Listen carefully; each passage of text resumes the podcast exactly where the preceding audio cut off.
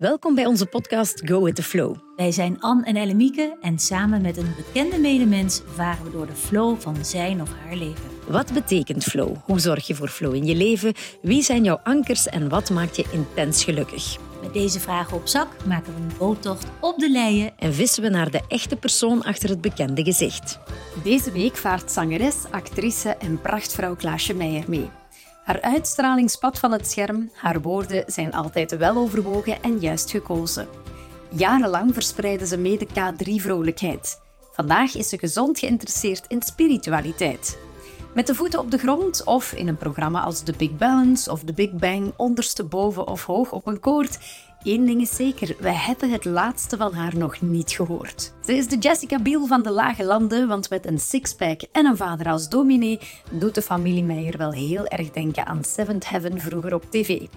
Vandaag vertelt ze over haar gevoelens, die haar soms wel eens overspoelen, maar ook over haar angsten en een van de grootste beslissingen in haar leven. Welkom voor een aflevering boordevol levenswijsheid in deze Go with the Flow met Klaasje Meijer. Ready for take-off? Ja. Yes? Oké, bam. Ik weet niet of dat, dat iets helpt, maar ik doe toch het klapje. Ja. Goed, Klaasje, welkom aan boord. Dankjewel. Leuk. We zijn uh, hier om het een beetje te hebben over de flow van jouw leven. Maar eerst en vooral water. Wat doet dat met jou? Ja, ik word altijd heel rustig van water. Ik vind het echt heel fijn als er water in de buurt is. Ik ben wel echt een watermens. En dat komt misschien omdat ik in mijn jeugd ook wel gedeeltelijk aan zee ben opgegroeid. Uh, dus ja, voor mij, dat heeft altijd gewoon goede associaties. Altijd een gevoel van uh, natuur. En ergens geloof ik ook heel erg, we bestaan voor het grootste gedeelte uit water Ja. zelf. Dus dat is wel een beetje de spirituele kant. Maar dan denk ik, ja, het is misschien ook niet gek dat ik me daar dan juist best wel thuis voel. Al kan water natuurlijk ook gevaarlijk zijn. Dus het is wel, eh, het heeft een beetje iets dubbels. Ja. En voor jullie? Wat vinden jullie van water? Eh, ik voel me heel erg thuis ook met water. Ik sluit me echt volledig bij jou aan. Ja. Ik, eh, zeker ons lichaam bestaat uit, eh, het is het 80% uit water? Ik zelfs meer, of ik weet het niet, ik weet niet, maar inderdaad. Ja, volgens mij volgens 80%. En, We zeggen ook altijd, ik voel het aan mijn water. ja, Dat is zo'n ja, uitdrukking. ja, ja, ja, ja. Ja. En je hebt die Japanner, hè, die Japanner eh, die dat met die kristallen ook doet. Met water. Dus als, hè, als je muziek zeg maar, aanzet, wat water Mhm. dan zeg maar doet. Ah ja, Dan zie je dat zo helemaal... Trilling. Ja, die trillingen. Dus dat ja, je mooie kristallen krijgt of Als niet. je wel liefdevol, proef ja, als je ja. liefdevol tegen water praat, dan vormt zich dat bloemen. En als je slecht, dus negatieve energie besteedt aan het water, dan wordt dat helemaal troebel. Dus dat gebeurt dus ook met je lijf. eerst. Dat kan Ja. niet anders. Ja, het is Ja. heel gekend te zijn. Ik ga het je wel Oh. doorsturen een keer. Ja. Ga je wel mooi. mooi vinden. Ja. Ja. Ja. Maar je doet veel ook met water, toch? Je hebt eh, veel sporten die je... Ja, ja, ik ben wel. eh, nou, eigenlijk nu sinds twee jaar ben ik aan het kitesurfen. Eh, dus nu is het gewoon altijd zodra ik wind voel of dan ook. Ik woon in Rotterdam, maar als, ik, als het waait, dan kijk ik al naar de bomen en dan denk ik: volgens mij kunnen we kiten. en dan eh, gaan we vaak naar het strand, dus eh, bij Hoek van Holland in de buurt. En dan ja, op het water staan. Dat, ik vind dat een heerlijk gevoel, omdat dat het enige is waar je dan op dat moment aan denkt. Die focus. Ja, focus, maar ook gewoon echt een gevoel van vrijheid. Dat je gewoon door de krachten van de natuur, zeg maar, dus de golven en de wind, ben je gewoon helemaal één met die natuur of zo. Dat is voor mij echt wel, eh, ja, word ik heel gelukkig van, van die sport. Maar ik moet zeggen, het is ook wel een worsteling geweest hoor, om het uiteindelijk te kunnen. Want eh, mijn vriend die pakt het eigenlijk veel sneller op dan ik. Die is ook meteen echt de hele winter doorgegaan en... eh, en voor mij was het ook echt wel gestuntel om het een beetje onder de knie te krijgen uiteindelijk. Maar eh, ja. Is dat Ja. een manier om, om dan echt in het nu te zijn? Die vrijheid Ja. die je dan ervaart?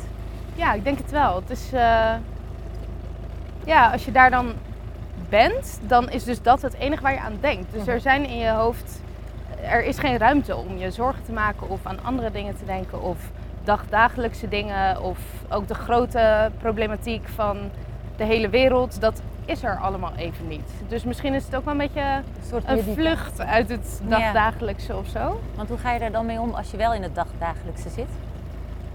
Oeh. Diepe vragen allemaal meteen. Ehm, ja, ik weet niet. Ik denk dat we in een best wel eh, lastige tijd leven op veel vlakken.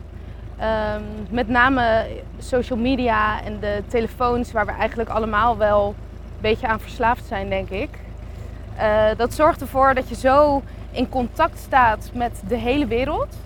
En als je, daar, als je je openstelt voor alles wat er in de wereld gaande is, dan kan het soms echt een soort chaos veroorzaken.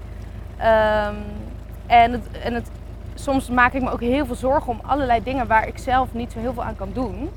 En ik denk dat er best veel mensen zijn die dat eh, ervaren. Doordat je zo in contact staat met de hele wereld. En waar kan je dan zoal van wakker liggen?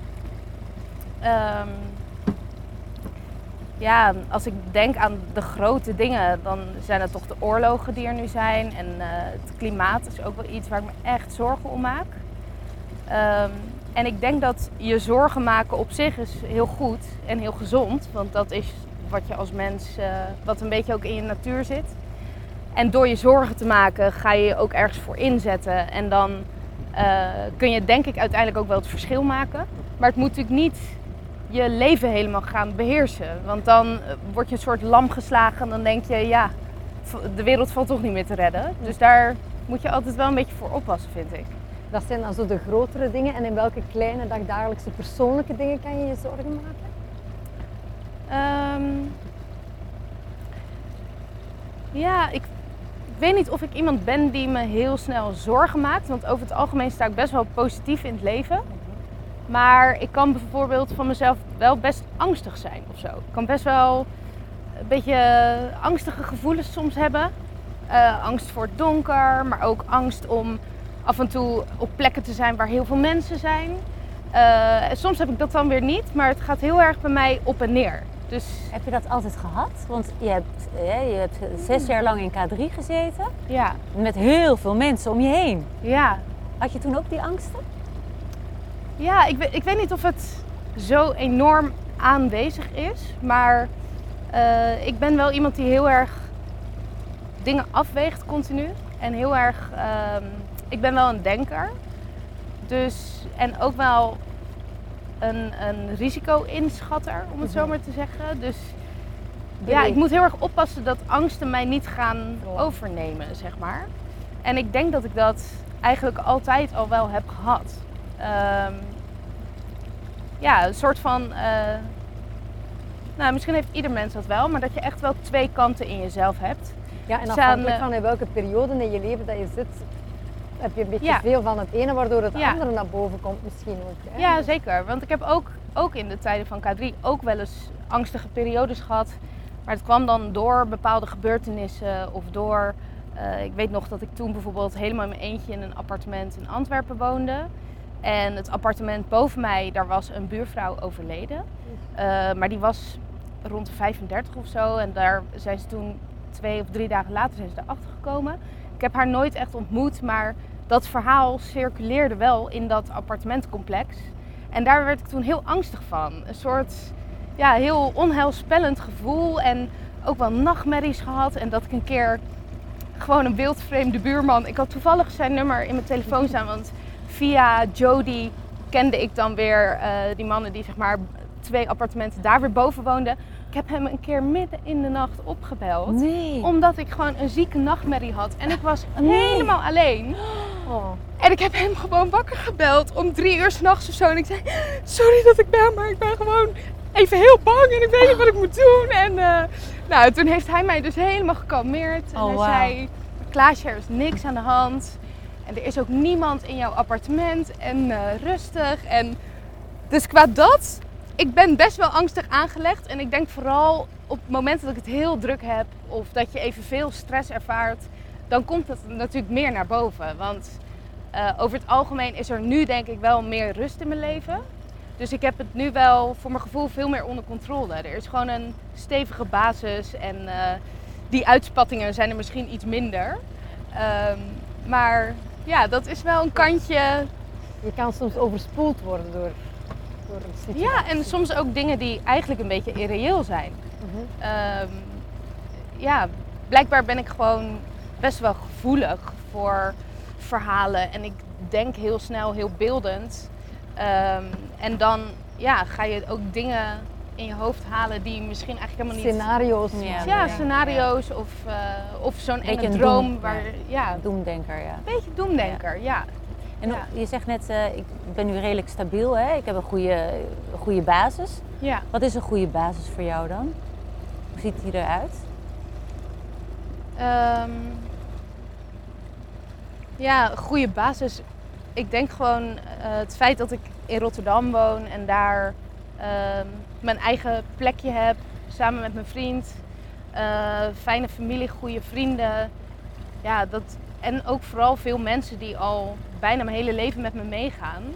Dat is voor mij een hele stabiele basis. Want die mensen, daar kan ik altijd mezelf zijn. Die kennen mij hoe ik ben. Dat zijn ook de mensen bij wie ik soms even aftoets van hey, heb jij dat programma gezien of heb je dat van mij gezien of welke keuze zal ik nu maken in mijn carrière? En als je dat vraagt aan de mensen die jou echt goed kennen, ja, dan geeft dat natuurlijk een heel gevoel van eh, Zijn die, mensen, zekerheid. zijn die mensen jouw ankers in je leven? Of wie zijn de ankers in jouw leven? Ehm, ja, ik denk wel. De dichtbije vrienden zijn zeker ankers in mijn leven. Eh, dus dat zijn vriendinnen van eh, de middelbare school nog. Eh, en ook wat vriendinnen uit mijn ehm, tijd dat ik tussen de 14 en 18 was. Toen speelde ik in een jeugdorkest. Ehm, en daar heb ik ook drie hele goede vriendinnen aan overgehouden. Dus die zie ik ook nog steeds regelmatig. Ehm, en verder, ja, mijn zussen, mijn broer, ouders ook wel, mijn vriend. Het zijn allemaal verschillende ankertjes. Het eigenlijk een mooi netwerk wel, hè? Want dan Ja. ben je eigenlijk rijk aan ankers. Allee, want Ja, dat is ja. echt best wel goed. Dat die, die, die houden je waarschijnlijk Ja. heel gegrond. Ja, zeker. Maar, en dat probeer ik ook altijd weer tegen mezelf te zeggen, dat het ook niet vanzelfsprekend is. Dat er ook heel veel ehm, mensen zijn die veel minder zo'n stabiele basis hebben. Of die ehm, ja, toch misschien veel eenzamer op een bepaalde manier in het leven staan. En ik denk wel dat het ook een beetje je taak is als mens, als je het goed hebt, om je ogen ook open te zetten. Juist ook voor die ander. En ook een beetje door durven vragen en zo. Ik vind het eigenlijk ook best moeilijk dat jullie nu zoveel vragen aan mij stellen. Ja, en zeker ook met twee, Ja, maar hè? ook, maar eh, ook ja. leuk hoor. Ook Ja. heel leuk. Het zijn Maar natuurlijk ook Ja. vragen waar dat je soms ook even tijd voor nodig hebt om te kunnen grijpen wat je er precies op wilt antwoorden. Hè. ja, ja. Ook, maar daar hou ik wel van. Ja. Dat het gesprek dan juist even wat dieper gaat. Of dat Ja. het even ergens echt over gaat. Ja. Dat vind ik wel heel En dat fijn. het ergens naartoe leidt. Ja. Maar het is ook leuk om een andere kant van Klaasje eh, een keer te zien. Want je hebt natuurlijk altijd in dat keurslijf gezeten van K3. Ja. Hè? Het meisje, het vrolijke, vlieren, fluiten. Ja. Ehm, en op een gegeven moment heb je zelf die beslissing genomen om weer uit te stappen. ja. Wat heeft je doen besluiten dan om te stoppen met K3? Ehm, ja, ik denk dat het bij mij eh, op den duur zoiets was dat ik voelde dat ik nog zoveel andere dingen ook wilde gaan proberen en wilde ontdekken in het leven. Eh, en dat klinkt nu een beetje zweverig bijna. Eh, maar ik denk dat dat toch voor mij de grootste reden was. Dat ik zoiets had van, als ik eh, dit nog heel erg lang blijf doen, dan ehm, blijf ik altijd iets doen waarin ik natuurlijk ook wel mezelf ben, maar ook niet helemaal mezelf ben.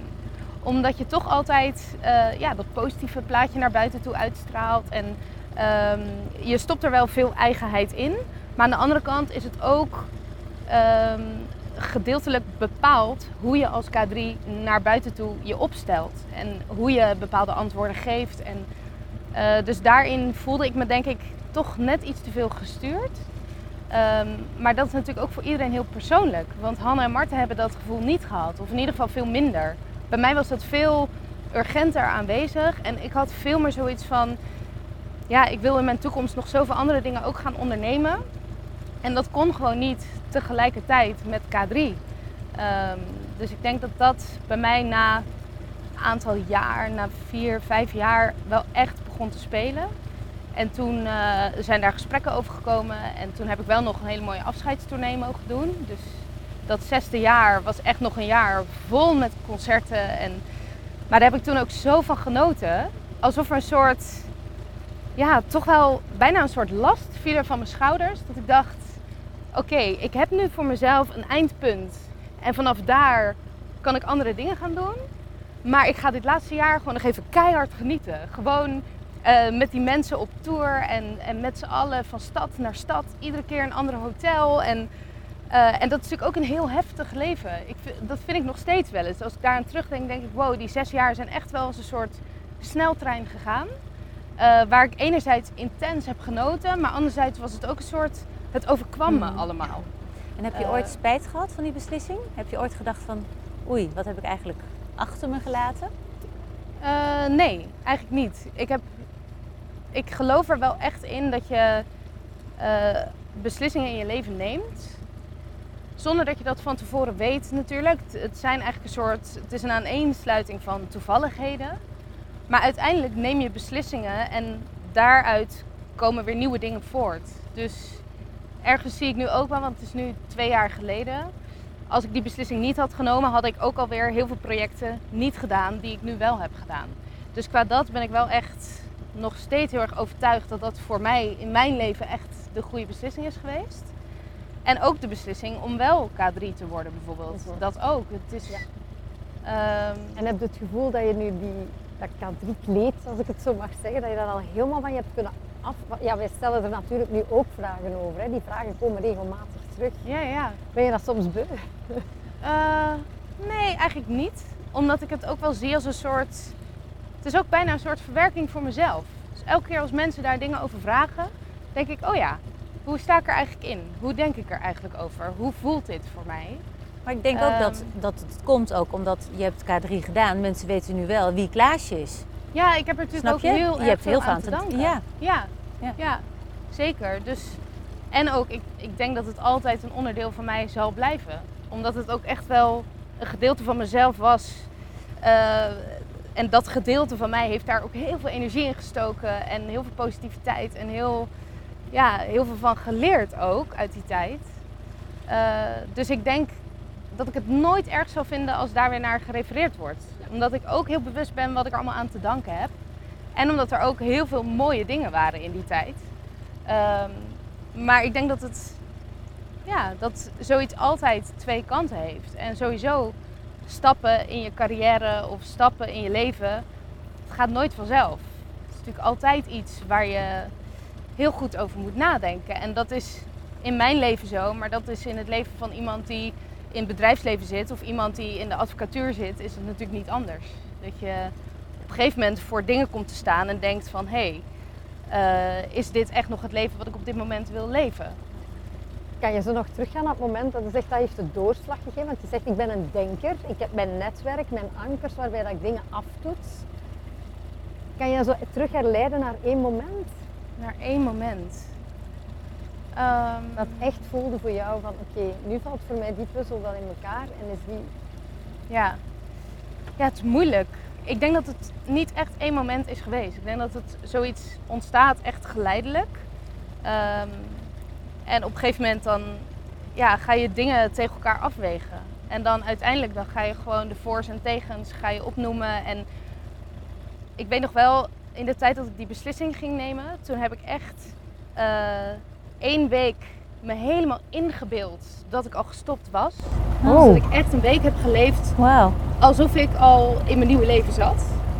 Hoe, hoe, hoe Eh, ging dat dan? Wat deed je dan? Ja, Of niet? nou dat was wel in een week dat ik ook gewoon vrij had. Dus ik hoefde niet naar België te rijden daarvoor. En eh, ik was wat meer met familie, maar ik kon ook gewoon een soort vrij nadenken over wat voor dingen wil ik zelf graag nog gaan bereiken of wat voor dingen wil ik nog gaan doen. Dus dat gaf me een heel vrij gevoel eigenlijk. En ik heb ook een week me ingebeeld dat ik nog minimaal 12 jaar door zou gaan. Eh, en daar kreeg ik juist een benauwd gevoel bij. Dus Dan heb je je Ja, antwoord. nou ja, ik Ja. heb echt heel intuïtief heb ik eigenlijk die beslissing genomen. Of niet heel intuïtief, maar wel ja, echt puur op intuïtie. En wel goed overwogen, maar wel op intuïtie van oké, wat is voor mij het beste, los van wat heel de wereld daarvan vindt. Ehm, maar ja, dat is niet altijd makkelijk geweest natuurlijk. Want vervolgens moet je ook daar gesprekken over gaan voeren. En moet je ook intern gaan kijken van oké, hoe gaan we dit dan intern oplossen? En hoe kunnen we ervoor zorgen dat K3 wel doorgaat? Maar dat ik ook andere dingen ga doen. En... Maar ik denk dat ik al met al wel echt kan zeggen dat ik een heel gelukkig mens ben daarin. Dat ik gewoon die vrijheid heb gehad om die keuze te kunnen maken. En om vaste ankers te hebben in mijn leven, waardoor ik weet, weet je, als ik val, dan Maakt word ik uit. wel opgevangen. Ja. Dat gevoel een beetje. En dat is natuurlijk wel een enorme luxe waar ik als mens toevallig in zit. Dat je, dat je zo'n fijn, warme, ja, warme connecties om je heen hebt. Waardoor zo'n beslissing dus eigenlijk ook minder voelt alsof ik het echt helemaal alleen heb moeten doen. Snap ik. Ja. Misschien even terug hè, dan naar, Ja. naar nu en de toekomst. Hè? Want Ja. ik ben enorm benieuwd. Hè? We waren eigenlijk beiden benieuwd ook van... Waar wil Klaasje naartoe? Want je hebt acteeropleidingen gevolgd, zowel in. Amsterdam als in Hollywood. Eh, is dat nog altijd een uitgesproken ambitie? Eh, ja, acteren is wel echt een uitgesproken ambitie.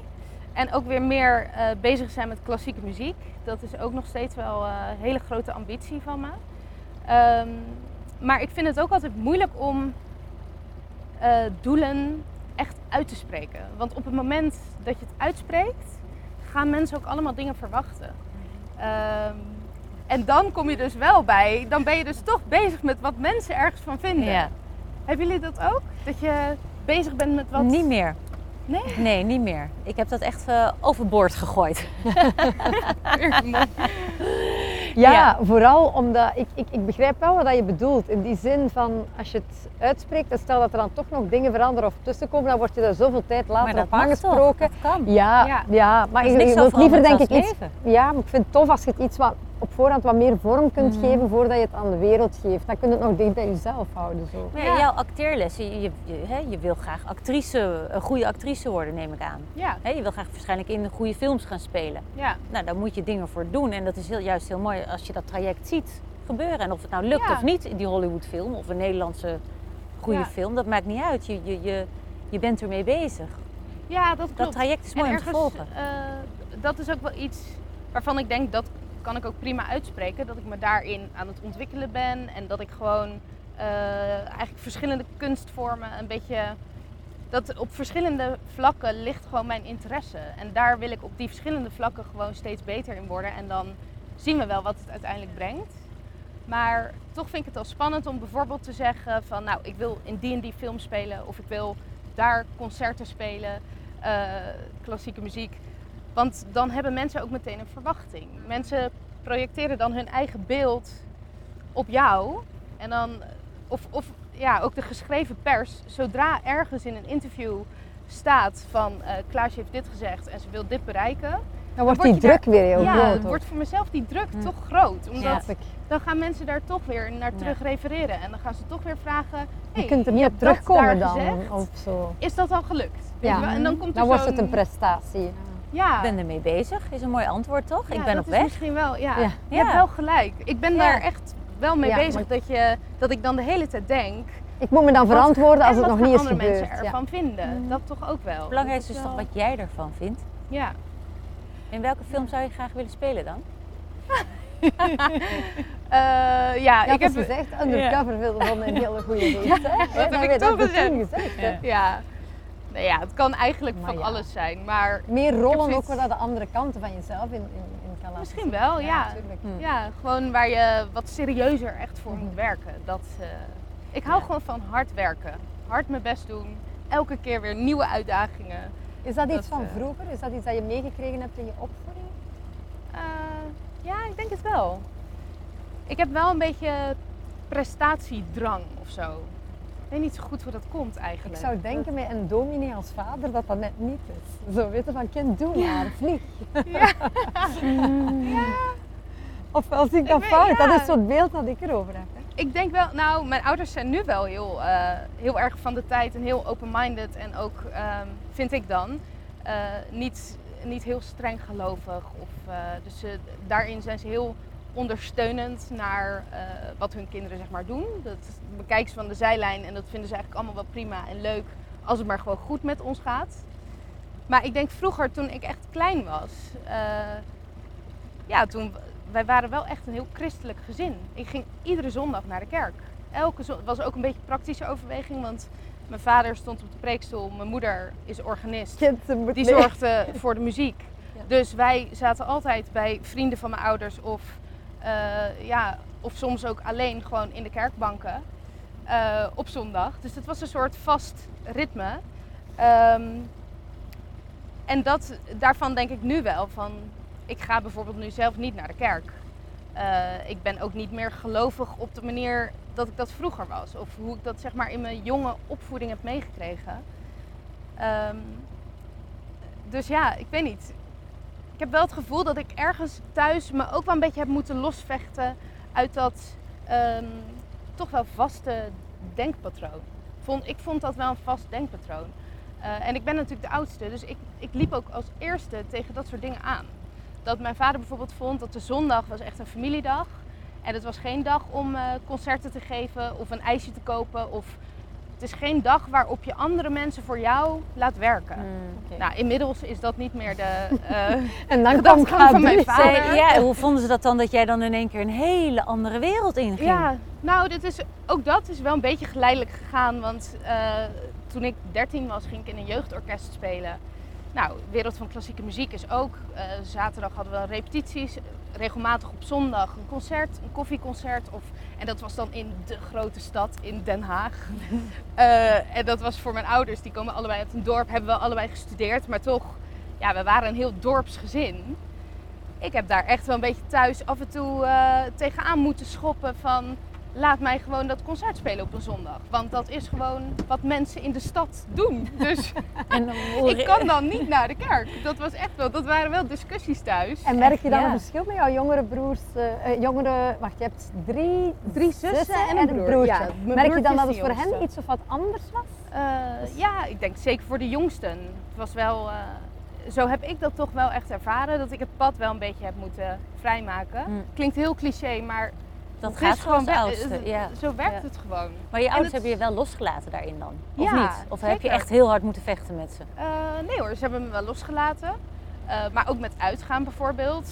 Toen ik echt begin middelbare school zat, toen was het zo dat, ehm, dat wij om, op zaterdag om 12 uur s'nachts thuis moesten zijn. Want vanaf 12 uur op zaterdag begon de zondag. Ah ja, ja. Ik weet niet wat mijn ouders hiervan En vinden dan hoor, dat ik dit allemaal het. vertel nu. Want En, en op een vijf begon het dan pas. Dus jij moest thuis zijn als het nog niet begonnen Precies, was. ja. Dus één keer heb ik echt wel. wel daar flink tegen in moeten gaan. Ja. En ik heb gewoon één avond mijn telefoon. Ik had toen net zo'n Samsung Ja, zo'n openklap ding, ja. Batterijplat. Ik heb hem gewoon uitgezet. En ik ben pas om half vier in de ochtend ben ik En thuisgekomen. wat gebeurde er dan? Ja, mijn moeder die stond, weet ik echt nog heel goed. Mijn moeder die stond de was te vouwen in de keuken. Want die was wakker geworden en die dacht, Bezorgd. Ze is er niet. dochter Ja. is er nog niet. Ja. En waarschijnlijk eerst heel kwaad geweest. En gedacht van wie moet ik bellen. En, eh, Hmm. en toen zei ze nou als het nog een half uurtje had geduurd. Dan had ik de politie ingeschakeld. En dan had ik echt gezorgd dat iedereen je ging zoeken. Maar dus het was echt een soort dat ze in huilen mij helemaal omhelste. En Ah. toen dacht ik, oh wat heb ik gedaan. Oh. Maar ik was eigenlijk heel blij Hmm. dat ze dus niet heel boos was geworden. Maar toen zag ik van oké, het is echt bezorgdheid. Maar voor mijn gevoel is er toen wel iets veranderd. Toen werden mijn ouders wel iets soepeler. Zo van, we kunnen niet alleen maar onze mening... ehm, Ze heeft ook haar... onze wil is wet, Mm. want zo werkt het gewoon niet in een gezin. Nee. Ze hebben ook dat moeten leren als ouder, hè? Ja, ja, dat denk ik nu wel eens. Van jeetje, dat moet ook zo lastig zijn als ouder. Mm. Nou, jullie zijn allebei moeder natuurlijk. maar Dat is ook dan- lastig, maar zeker met en een met de geloof. eerste doet het ook inderdaad anders dan bij een Ja. tweede. Want Ja, je leert, dat. dus al- als, ja, Ja. kinderen leren, maar ouder, al. als ouder Ja. leer je ook elke keer. Maar ligt dat ook aan het karakter van het kind? Of Altijd ook. dat ook? Nee, maar Ja, vooral ja. Vroeger zeiden ze vaak van je moet consequent opvoeden. Wat, wat ik ondervind is dat je, kan de twee kinderen die ik heb niet op dezelfde manier Nee. opvoeden. Nee. kind, elk, kind heeft een, ja, elk kind heeft een ander karakter en die moet je ook op een andere manier aanpakken. Je kan ze niet Ja. allemaal hetzelfde meegeven, zeg maar, Nee. of dezelfde manier van aanpak. Nee. Ja. nee. Waar geloof je nu in dan? Oeh, vind ik een moeilijke vraag. Ehm, ja, ik, ik geloof. Ik denk voornamelijk toch wel echt in wetenschap. Ehm, maar ik geloof er ergens ook in dat we als mens niet ehm, alles weten en alles kunnen weten. En dat, dat we niet alles kunnen bevatten. En dat is voor mij gewoon het geheim van het leven. Dat er dingen zijn die we niet kunnen verklaren. En dat er eh, bijvoorbeeld het, eh, hoe groot het heelal is. Allemaal dat soort gedachten. Kan je ook heel angstig van worden als je daar te ver over nadenkt. Maar ergens vind ik dat dus juist heel mooi. En geloof ik wel in een soort allesomvattend geheel. En ik geloof misschien nog het meest in wie goed doet, goed ontmoet. Dus dat we het hoe dan ook hier op aarde met elkaar gewoon moeten doen en ehm, moeten regelen op een zo goed mogelijke manier. Dus ik denk dat mijn geloof meer daarin is gaan zitten. En ik geloof niet in een, een God die van bovenaf overal op neerkijkt en alles zit aan te sturen. Dat is, Heel dat is er bij mij helemaal niet. Nee. Of niet meer. Mhm. Ehm, maar aan de andere kant vind ik wel dat ik als kind heb ik bijvoorbeeld wel houvast gehad aan eh, de verhalen vanuit het Mhm. christelijke geloof. Dat je nou ja, weet dat je altijd eh, wordt bijgestaan door God. Dus door iets positiefs. Voel Een je wel gedragen of ja. Ja, een positieve energie. Dus als je bang bent, Mhm. eh, dat je dan gewoon kan zeggen: nee, God is bij mij. En die verjaagt al die, die enge wezens wel of zo. Weet je wel? Dus Mhm. als kind denk ik dat ik er wel veel aan heb gehad. Maar bijna meer als zoiets als een Sinterklaas of zo. Ja. Dat er Ja. een, een goedheid is. En als je in die goedheid gelooft, kun je al het negatieve wegstoppen. Mhm. Maar daarvoor vind ik die verhalen wel super mooi en symbolisch nog steeds. Maar het had even goed zo kunnen zijn dat ik eh, boeddhistisch was geweest. Of islamitisch. Want ja, hoe ik daar nu naar kijk, vertellen eh, de meeste geloven gewoon dezelfde boodschap. Ja.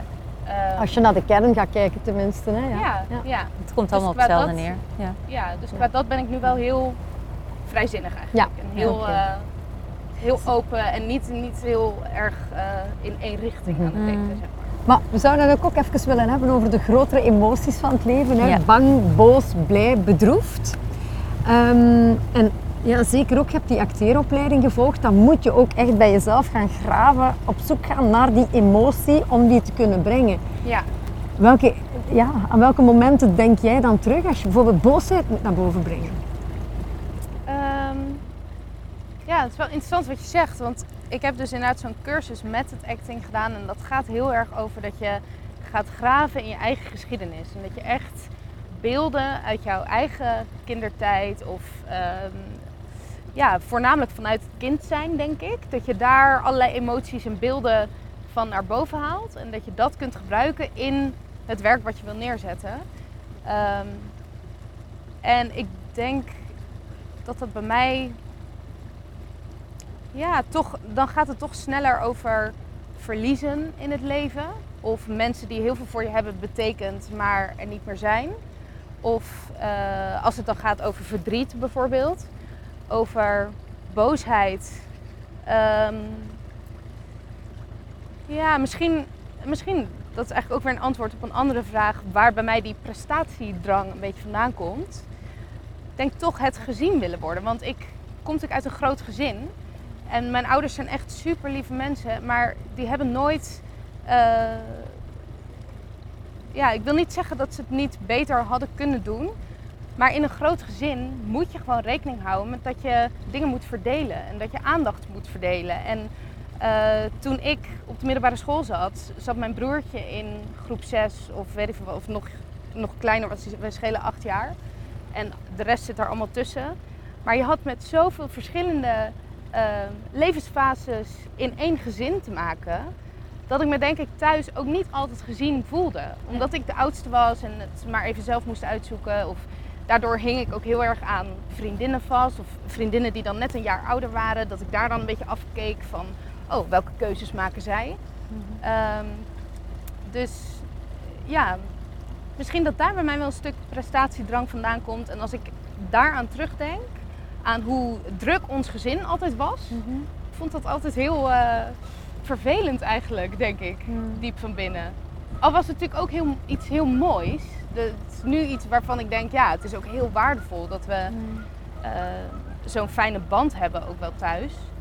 Maar ik vond het ook altijd heel druk. En het, het waren altijd die, die jongere zusjes en mijn Ja. broertje die met allerlei andere dingen bezig waren dan waar ik mee bezig was. Dan komt En- een vriendin op bezoek en dan staat die Ja. kleine Ja. daar. ja, ja, dat soort dingen. Ja, of dan was ik mijn make-up aan het doen voor de spiegel. eh, toen was ik 13 of zo. En dan zei mijn jongere zusje, die was toen net 6, die zei... eh, dan sta je weer te make-uppen. Weet je wel, mama, ze is weer make-up aan Ja. Weet je wel, dat soort dingen. Er ook Laat veel eens leeftijd tussen. Ja, maar in die fase Ja. heb je ook een beetje die, de- je Ja. eigen eilandje nodig Ja. om op Ja. te kunnen groeien en Ja. te ontwikkelen. En In de als er puberteit veel, zeker. eh, ja. Al zou dat Ja. voor elke puber denk ik Ja. moeilijk zijn. Dus zeker. w- wat Ja. voor gezinssituatie of Nee. wat, wat je ook bent, Ja. of waar je Ja. ook vandaan komt. het- Puberteit Ja. is gewoon wel Ja. een lastige tijd. Je komt uit een groot gezin.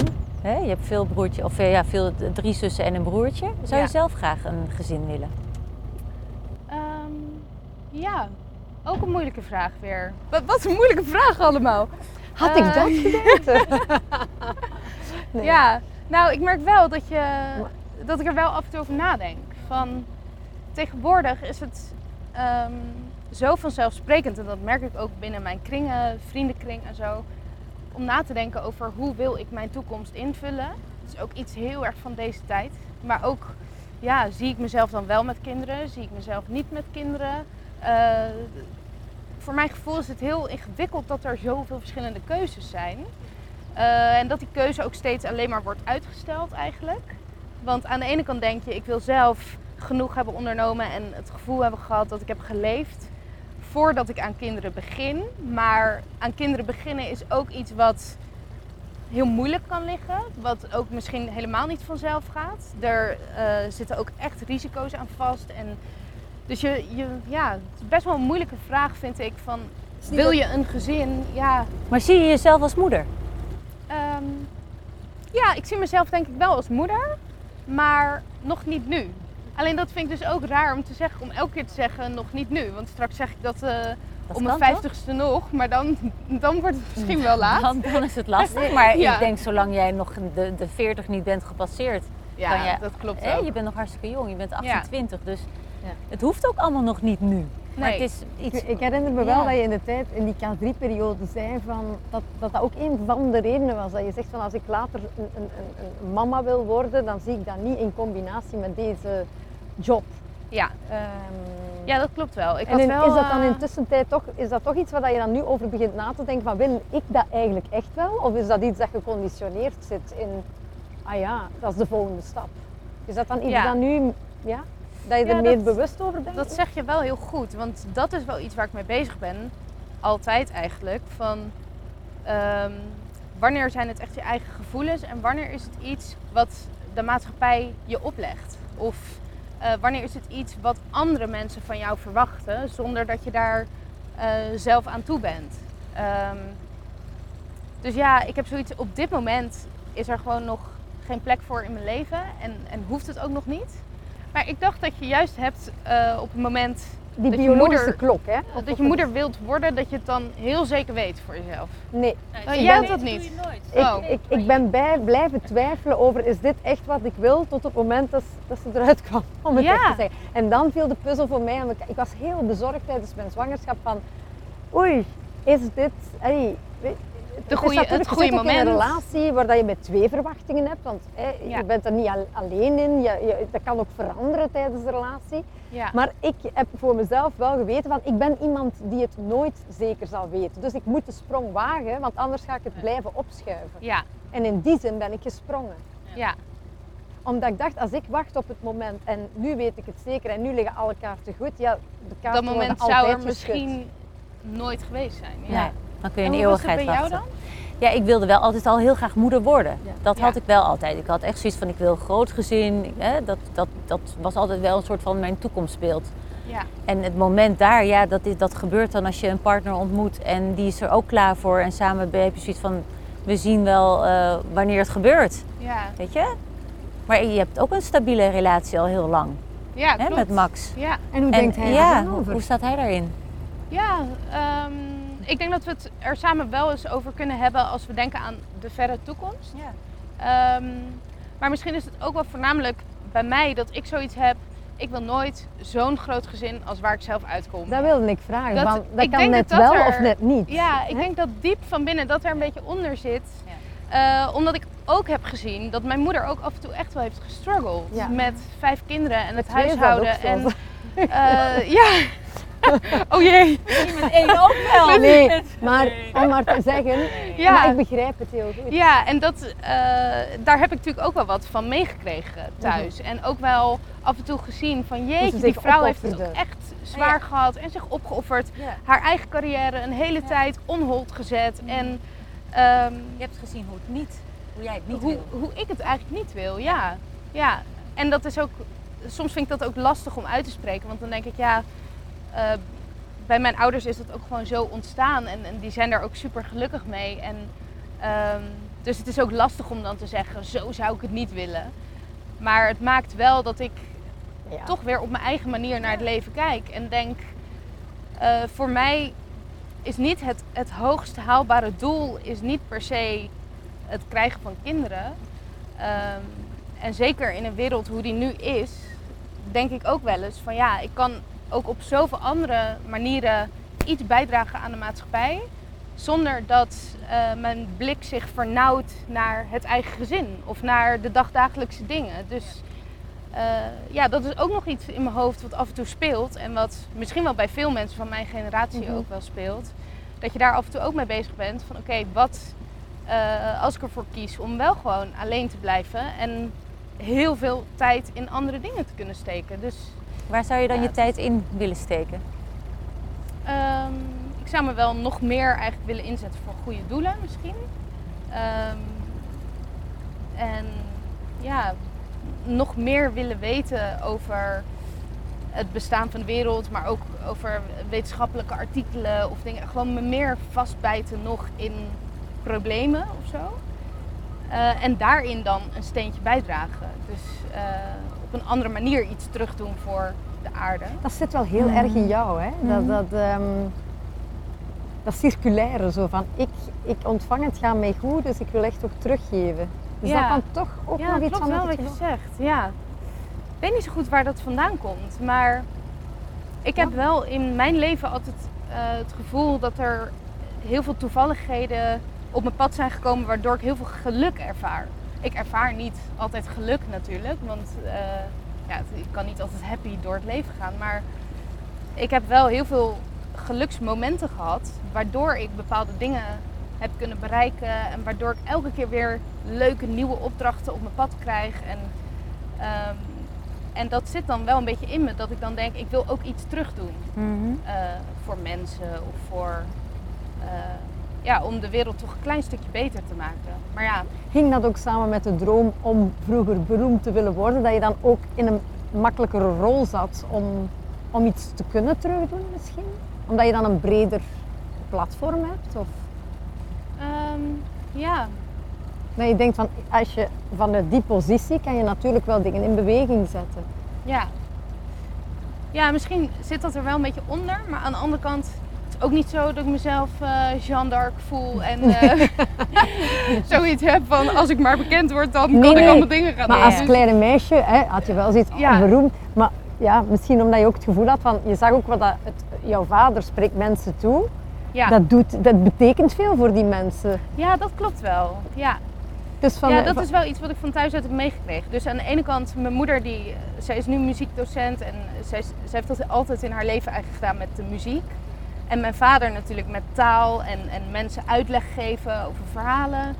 Eh, dus eigenlijk heb ik het van twee kanten wel een beetje meegekregen om ehm, ja, misschien je talent of zo te onderzoeken. En als je het hebt en je hebt de gelegenheid om eh, dat te ontwikkelen en daar iets mee te doen, ja, dan is dat wel een doel in het leven. Voor mij is het wel heel erg zo van, Ja. oké, als ik alles wat ik heb meegekregen en wat ik kan en wat ik bij me draag kan gebruiken om dat in te zetten, ja, dan, moet ik, dan is het dom om dat niet te doen eigenlijk. Hoe vind je het om bekend te zijn? Ehm, ja, best lastig soms. Ja, Wat ik, ik lastig? ervaar het niet altijd hoor, dat ik bekend ben. Eh, want ja, je hebt ook nog je eigen kringen en, en gewoon mijn vrienden van vroeger. En voor die mensen ben ik niet bekend. Pas als je daar buiten gaat. dan- Ja, precies. En, eh, maar ja, het gebeurt wel nog regelmatig. Laatst was ik een keer met mijn moeder samen in Delft. Ehm, en ik heb altijd het gevoel dat het in Nederland is mijn bekendheid wat minder. Ehm, omdat K3 toch vooral in Vlaanderen echt Ja. heel groot is. En Ja. in Nederland is het één van de dingen waar eh, ja, kinderen naar kijken. Of... Ik heb altijd het idee dat het in Nederland iets minder is. Maar toch, ja, dan loop je daar in de stad en dan toch weer echt een groep met pubers die op je afgerend komt. En die kennen me dan van TikTok. En dan, eh, zo leuk om jou te ontmoeten. En dat overvalt me dan elke keer weer. Ook al is het nu al best wel een tijd, Ja. eh, die bekendheid natuurlijk. Maar toch overvalt het me elke keer weer. Want je wordt eventjes eh, uit jouw moment met je moeder of Mhm. wat je ook aan het doen bent, daar word je even uitgesleurd. En opeens dan moet je weer even degene zijn die de mensen kennen. Ja, het is Ja. ook niet, je kijkt ook zo niet naar jezelf. Het is ook niet omdat, het heeft ook geen belang in jouw persoonlijke leven. Hè, in die zin. Dus je- Nee. En ik weet nog je wel. bent er niet mee bezig. Nee, en dat vond ik in het begin misschien nog veel lastiger dan nu. Want op een gegeven moment, ja, dan raak je daar ook een beetje aan gewend. Ik ben eigenlijk ook heel benieuwd hoe jullie dat ervaren. Maar, eh, maar in het begin vond ik het echt heel lastig. En had ik altijd zoiets van, hè, die mensen spreken mij nu aan, maar die beseffen niet dat ik hun niet ken. Ja. Andersom wel, maar dat vond ik in het begin zoiets Ja, raars. of dat, dat ze mensen alles mij... over je weten, dat terwijl jij denkt, huh? Mijn broer Ja? heeft dat ooit eens tegen mij gezegd als hij dan mij onderweg was. En ik, ik zag hem niet zoveel in die periode, want dat was zo bij mij ook een beginperiode. En die zei, besef jij dat iedereen u kent? Ook alle mensen die jij niet kent. Hij zegt, ik vind dat zo raar. Ik, zeg, ik ook, nu dat je het zo zegt. Want ik leef niet vanuit die gedachte. Ik ga Ja. niet naar de winkel vanuit die gedachte. Ja, nee. Nee, je gaat gewoon als, Als jezelf mens, naar als de jezelf, winkel- ja. Ja, Ja, en je bent er zelf doe je niet dingen. mee bezig. Dus Nee. ook Nee. ja, zwart, dat is nu niet belangrijk. Maar, Ja. eh, Ja. Ja. Ja, en ook, ik vraag me wel eens af of ik zelf, als ik niet bekend was geweest, of ik dan zo snel mensen zou aanspreken. Mhm. Want ik vind toch nog steeds bij mezelf ook dat het wel regelmatig gebeurt. En ik vind het eigenlijk nooit erg, want ik denk altijd, ja, die mensen die willen dan blijkbaar even iets kwijt. Of die moeten even iets zeggen over dat ze mij ergens hebben gezien. Of dan denk ik, oké, dan kan ik me heel snel inleven van waarom iemand dat dan doet. Maar toch denk ik, als ik zelf niet bekend was geweest, ik zou denk ik niet zo snel op iemand afstappen. Want ik zou dan wel even denken, wacht, maar? Ellemieke die kent mij helemaal niet. Dus Ja. Laat is haar lekker raar. haar boodschappen doen. En, eh, Ja, maar ja, dat is nu natuurlijk makkelijk praten. Maar het blijft je- natuurlijk iets heel onnatuurlijks. Ja. Dat is gewoon is zo. heel Is raar. dat iets wat je zou willen veranderen? Stel dat je keuzes terug opnieuw zou kunnen maken, zou dat iets zijn wat je anders zou kiezen? Ehm, nee, ik denk het niet. Omdat, ja, wat je net ook zei, juist doordat je een platform hebt, krijg je er ook wel heel veel, krijg je er weer veel voor terug. Je kunt daar ook veel mee. En als je het, ik geloof er wel echt in als je dat op een goede manier inzet, dat je, ja, dat het ook heel waardevol is. Dus ik vind het juist ook iets wat heel waardevol is. Eh, maar het is wel, het is eerlijk gezegd wel een beetje haat-liefde verhouding. ja. Zoals alles in het leven, Ja. toch? Alles is dubbel, Ja. alles heeft twee kanten. Ja, ja, dat is wel zo. We hadden het net al over die, die boosheid en hoe dat je daar eventueel naartoe gaat. Hè? Er zijn nog andere emoties. Oh. Niet van, kom, hè, Ja. bedroefd. En dat kan, wat raakt jou? Ehm, ja, er zijn best veel dingen die me kunnen raken. Dus een goede film of ehm, verhalen waar ik me echt in inleef, dan, dan ben ik al heel snel geraakt en heel snel geëmotioneerd. Het kan ook bijvoorbeeld zijn een concert of zo, klassiek concert. Als ik ergens naar, eh, nou toevallig een tijdje geleden was ik naar een concert van een pianist en een cellist piano en cello. En op een gegeven moment speelden ze iets en dat had in de titel iets nostalgisch. Nou ja, en dan, dan hoor ik die klanken en dan voel ik al van, oh, nu komt het. En dan Ja. zit ik echt met Oh, wow. tranen in die zaal. Omdat het me dan zo overvalt op het moment. En dan zijn het vaak wel ook eh, associaties die het dan naar boven brengt. Dus ehm, ja, mensen van wie je afscheid hebt moeten nemen. Of ik denk toch dat dat dan snel is waar je aan denkt. Of snel dat als het je zo diep raakt in je hart, dan gaat het snel naar de plek wat het meeste pijn doet natuurlijk. Ehm, maar ergens vind ik dat ook niet erg om dan die ervaring te hebben. Ik vind dat dan juist ook heel mooi. Dat je dan juist even aan iets denkt wat er niet meer is. Of eh, een plek waar je hebt gewoond wat er ook niet meer is. Of ja, ik vind het ook wel weer mooi om dan zo terug de geschiedenis ingetrokken te worden voor een moment. Zolang je maar daar ook wel weer uit kan komen natuurlijk. Dus, eh, maar ik denk dat het bij mij voornamelijk zit in muziek of een goede film. Eh, ja, dat triggert dat dan. Mm. Je doet ook veel aan yoga. Ja, Wat, wat doet dat dan met je? Eh, ja, dat doe ik nu ook. Sinds, eh, ik denk dat ik langere tijd geleden deed ik vooral veel workouts. En nu is het eigenlijk veel meer yoga geworden. Eh, maar voor mij geeft dat gewoon echt letterlijk en figuurlijk een balans. Ehm, en in eerste instantie vond ik altijd yoga een beetje zweverig. En toen ik het nog nooit gedaan had, zeg maar, dacht ik van, ja, wat, wat houdt het precies in? Ehm, maar toen ik er eenmaal aan begon, toen leerde ik ook dat yoga gaat niet over wat je wel of niet kan. Het gaat niet over hoe goed je een oefening uitvoert of het gaat niet over prestatie. Maar het gaat echt letterlijk over hoe voel ik mij in dit moment. Ja. Echt. Je keert naar binnen met ja, yoga. doe jij het ook? Ja. Ja. En je keert echt naar binnen en het is echt even in vrede zijn met je eigen lijf en je eigen geest. Ja. Het is een soort. eh, en ik voel daarin ook verschillen bij mij, want ik doe het regelmatig gewoon thuis, maar ik doe ook af en toe yoga les. Ehm, en de ene dag is echt, heb je weer een hele andere dag dan de andere dag. Soms heb je spierpijn of soms heb je dat je lijf even helemaal niet zo meewerkt. En dan is dat dus juist de uitdaging om daar dan ehm, ook oké mee te zijn. Om dan even in het moment te zijn van, oh, dit is blijkbaar wat mijn lijf vandaag aan kan. En op een andere dag kan je weer, eh, ja, gaat dat stretchen en zo veel makkelijker. Of dan voel je je heel goed en heel krachtig in je vel. En dat dat dus van, verschilt van dag tot dag, dat vind ik heel interessant. Ik denk echt Ja. dat je door yoga ook jezelf nog beter leert kennen eigenlijk. Uitbundigheid, blijheid. Wanneer heb je voor het laatst bijna in je broek gedaan het lachen? Eh, even denken hoor. Ja, dat is toch wel vaak met vriendinnen, denk ik.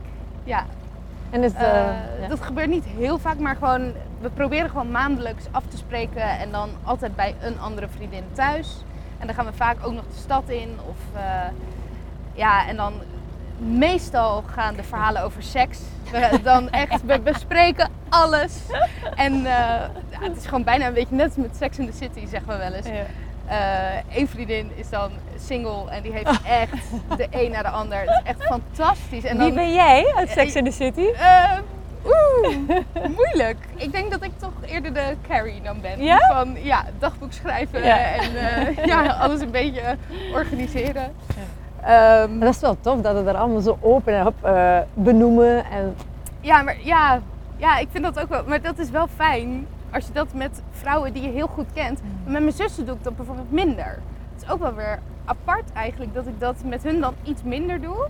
Eh, omdat het dan misschien toch bijna te dichtbij komt. Ja. Als je Ja. daar heel gedetailleerd over gaat praten. Ja. Terwijl ik heb dus ook vriendinnen die daar dan zo los in zijn. dat ik echt allemaal nieuwe dingen hoor. Dat ik denk, oh my god, bestaat dat ook?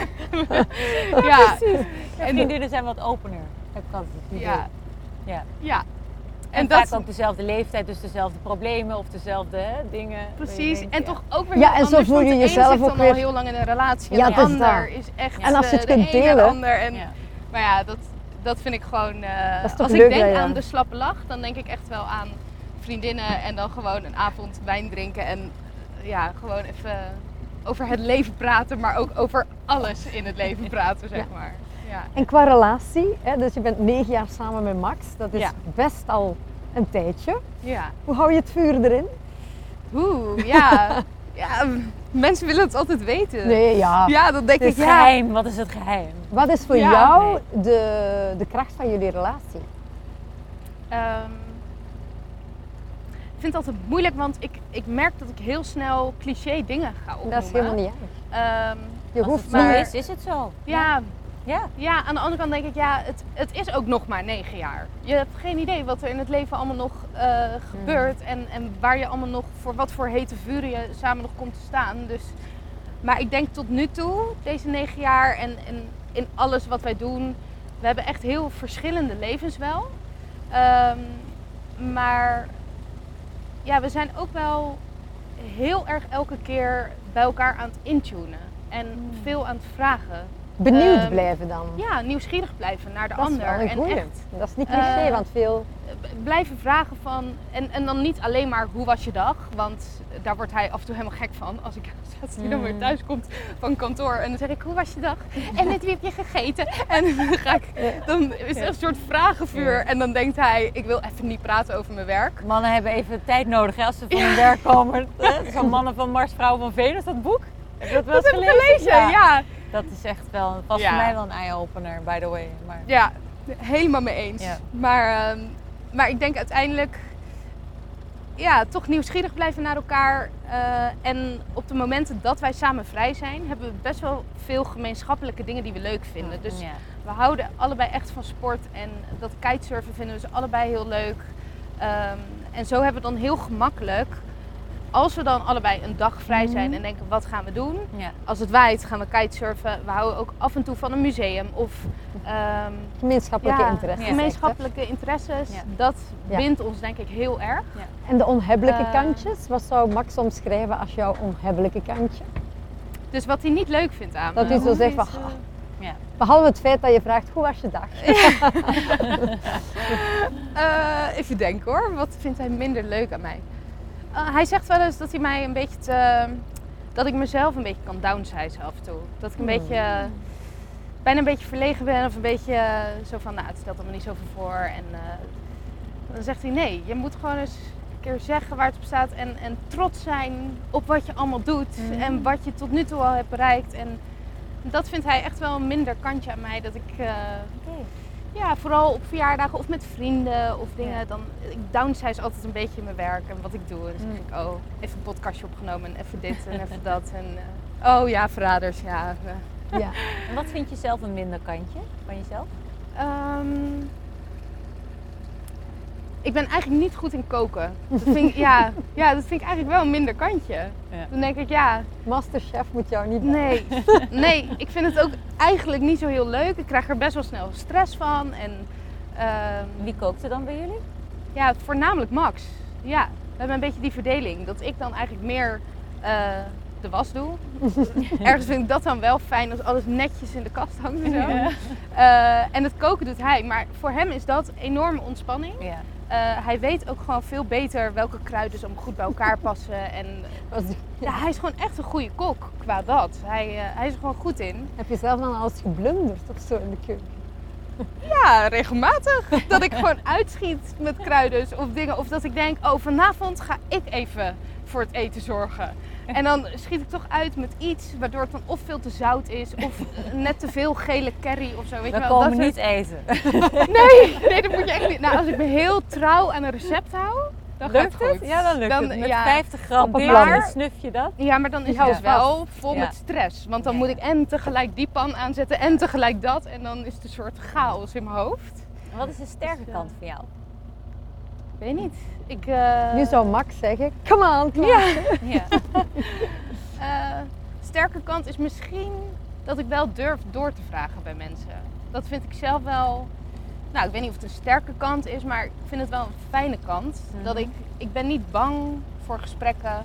Ook niet als gesprekken moeilijk worden. Of ehm, ja, dan durf ik juist wel door te vragen. Niet dat het heel belerend wordt of zo, dat bedoel ik niet. Maar meer gewoon echt even intunen bij iemand van hoe gaat het nou echt? En echt even wat dieper doorvragen.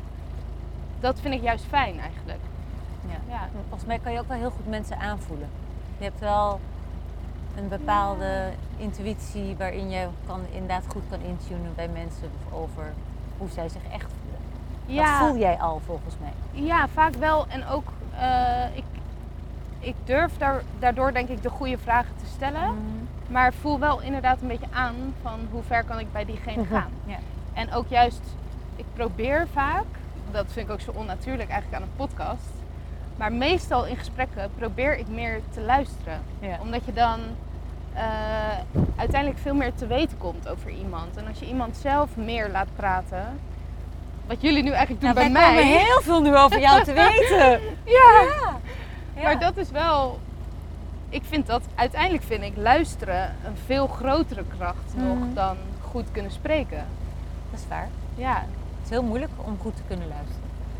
Ja, en net zoals dat je zegt, de momenten eruit te pikken om dan daar in te gaan om tot de kern van de zaak soms Ja. te komen. hè. En dat, ik merk dus ook aan mezelf, en misschien is dat wel een slecht kantje. Ik vind het dus lastig als dat bij mensen niet lukt. Als je bij mensen niet kunt doordringen. Dat blijft hangen. Of als ja. mensen heel afstandelijk blijven. Een deur dicht, echt, ja. ja, Dat je een panzer voelt. dat kan ik zo hard voelen en dan voel ik me heel erg afgewezen. Ja. En dat kan in een vriendschap zijn of eh, collegiaal. Of dat je dan denkt van, hè, maar ik probeer echt connectie te maken en eh, ik ben oprecht heel geïnteresseerd hoe het met jou Mhm. gaat. En dan voel je bij sommige mensen dat de deur gewoon dicht zit. Ja. Maar goed, dat, dat leert je dan ook weer iets. Dan denk ik, ja, dat, eh, misschien moet ik ook niet bij iedereen die connectie willen voelen. Mhm. Dat denk ik dan soms ook. Misschien is dat wel een les voor mezelf. Je hoeft niet met iedereen in een goede flow te zitten. Goh, ja. Misschien. Het is vaak ook gewoon een stuk van de persoon zelf. Hè? Dat, die, Ja, dat weinig te... Maar ja. Het is mooi dat je dat zegt. Je hoeft niet met iedereen in een goede flow te zitten. maar je wil het wel Ja. eigenlijk. Maar Ja. eh, wanneer ben jij in een flow? Wanneer ervaar jij flow? Ehm, ik denk dat ik flow ervaar als ik niet te veel hoef na te denken. Dus ik ben wel heel erg een denker. Maar als ik niet te veel hoef na te denken en het gaat heel erg vanzelf. eh, en dan, dan heb ik het over een flow met mensen. Dat heb ik nu bijvoorbeeld ook met jullie. Ik heb helemaal niet het gevoel dat ik eh, moet opletten met wat ik zeg. Of dat ik heel erg in een soort interview setting zit. Dit voelt echt wel als vertrouwd. Komt misschien ook omdat ik met jou al vaker ook podcast heb opgenomen en dat je elkaar dan toch een beetje kent.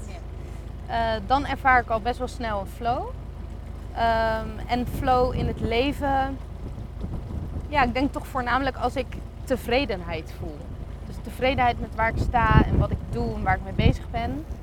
Ehm, en als dat er niet is, dan zit er dus ergens een soort disconnectie. Dan is er iets ehm,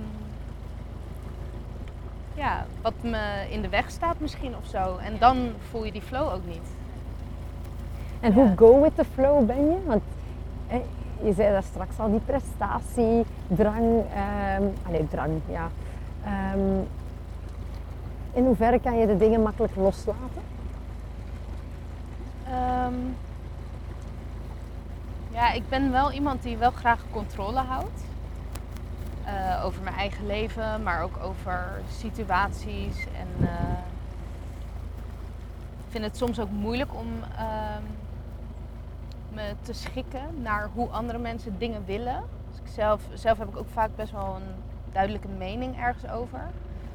Eh, dus qua dat vind ik go with the flow af en toe best lastig. Maar toch is het wel een beetje mijn levensmotto, omdat ik wel heel erg in geloof. Ik denk wel als je met de flow meegaat, dat je ja, uiteindelijk de meeste, meeste rust zult ervaren ook.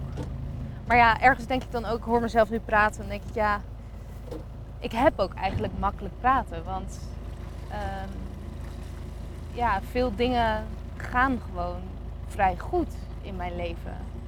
En eh, ik denk dat het ja, voor, voor mij sowieso gemakkelijker is om een flow te kunnen voelen.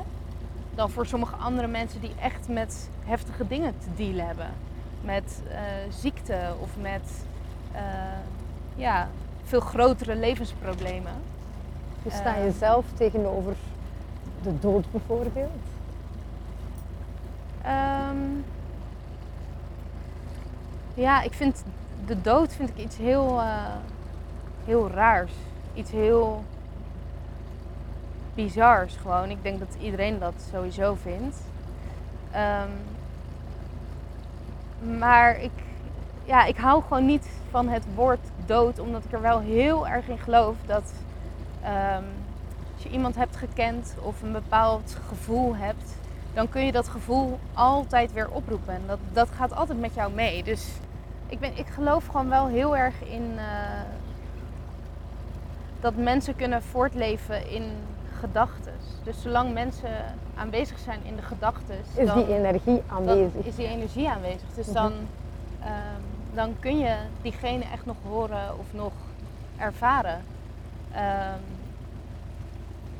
ja, en een spirituele ervaring, dat betekent niet dat het meteen ook dat het per definitie spiritueel is. Maar ik vond bijvoorbeeld, ehm, mijn vader heeft zijn beide ouders begraven. Dus hij heeft de dienst geleid en eh, nou ja, daar een mooi verhaal bij verteld. En, maar dat is wel heel erg verdrietig ook geweest. En voor mij, ik vond dat heel bizar dat hij dat kon op de begrafenis van zijn eigen ouders. Dat hij daar een verhaal vertelde en, die hele dienst leidde en nog een gebed uitsprak bij het, eh, bij het graf en van zijn eigen moeder. Dat was voor mij zo'n verdrietige, heftige situatie. En toch was er ook eh, op dat moment, begon de zon te schijnen eh, door de bomen, het was in Zeist. En toen, ehm, ja, dat heb ik wel ervaren als iets spiritueels. Eh, en of dat dan ook echt spiritueel is, dat weet ik niet. Maar in ieder geval heb ik het wel zo ervaren. Ehm, dus dat soort dingen wel. Ja. Ja, Oké. Eh, we zijn bijna terug eh, ja ik zie het. op de veilige haven. Ehm, stel je voor, daar staat een Klaasje van 10 jaar. Hmm. Wat zou je haar mee willen geven? Ehm, Welke levensles? levensles, ik denk, heb vertrouwen. Dus gewoon, eh, zolang je vertrouwen hebt in mensen om je heen, of vertrouwen in eh, de toekomst, of vertrouwen in keuzes die je maakt, Jezelf. eh, vertrouwen in jezelf. Ja, misschien moet, is dat het ook wel gewoon. Vertrouwen in jezelf. Ehm, Ik denk dat, dat er wel iets meer had mogen zijn, misschien. Dat ik af en toe daarin een beetje te, te onzeker ben geweest, of een beetje te Heel herkenbaar hoor. voorzichtig. Ja. Ja, Zeker Ja. als vrouw zijnde, de onzekerheid. Maar mooi. En Ja. zoekend ook, hè. En, en het is ook niet te laat. Snap je? In die zin van die, dat stukje onzekerheid, dat ontwikkelt zich naar, Ja. naar meer zekerheid hoe ouder je wordt. ja, En hoe meer het, be- het besef eigenlijk al daarvan is al ja, dat het je zekerder maakt. ja. Ja, dat is mooi dat je dat zegt. Onzekerheid leert je ook heel veel. Ja, Ja. Vind ik wel. Maar, ehm, mooi. Ja, ergens kijk ik daar dus ook heel erg naar uit. Naar het ouder worden Mhm. op zich. En het. Ik, ik hoop gewoon heel erg dat je dan steeds meer rust ervaart. En steeds beter grip hebt op het leven en het beter begrijpt en zo. Ja, be- eh, ja, Ja. bepaalde dingen wel. Soms ook helemaal niet. Het blijft altijd. eh, Ik heb bij jou ook heel erg het gevoel dat hoe ouder dat jij gaat worden, hoe meer dat jouw leeftijd gaat samenvallen met de persoon die je al bent. ja. Je bent veel wijzer dan je leeftijd. Veel meer ontwikkeld. Hey, zo dat, dat Ja, er een meer oude ziel. Eh, Over spiritualiteit, maar ik Ja. geloof wel in. Als je 40 bent, dan, dan hoef je niet meer alles van jezelf te verklaren of te doen. Dan, dan hoef je, dan, dan, allee, Hoef je niks. Ja.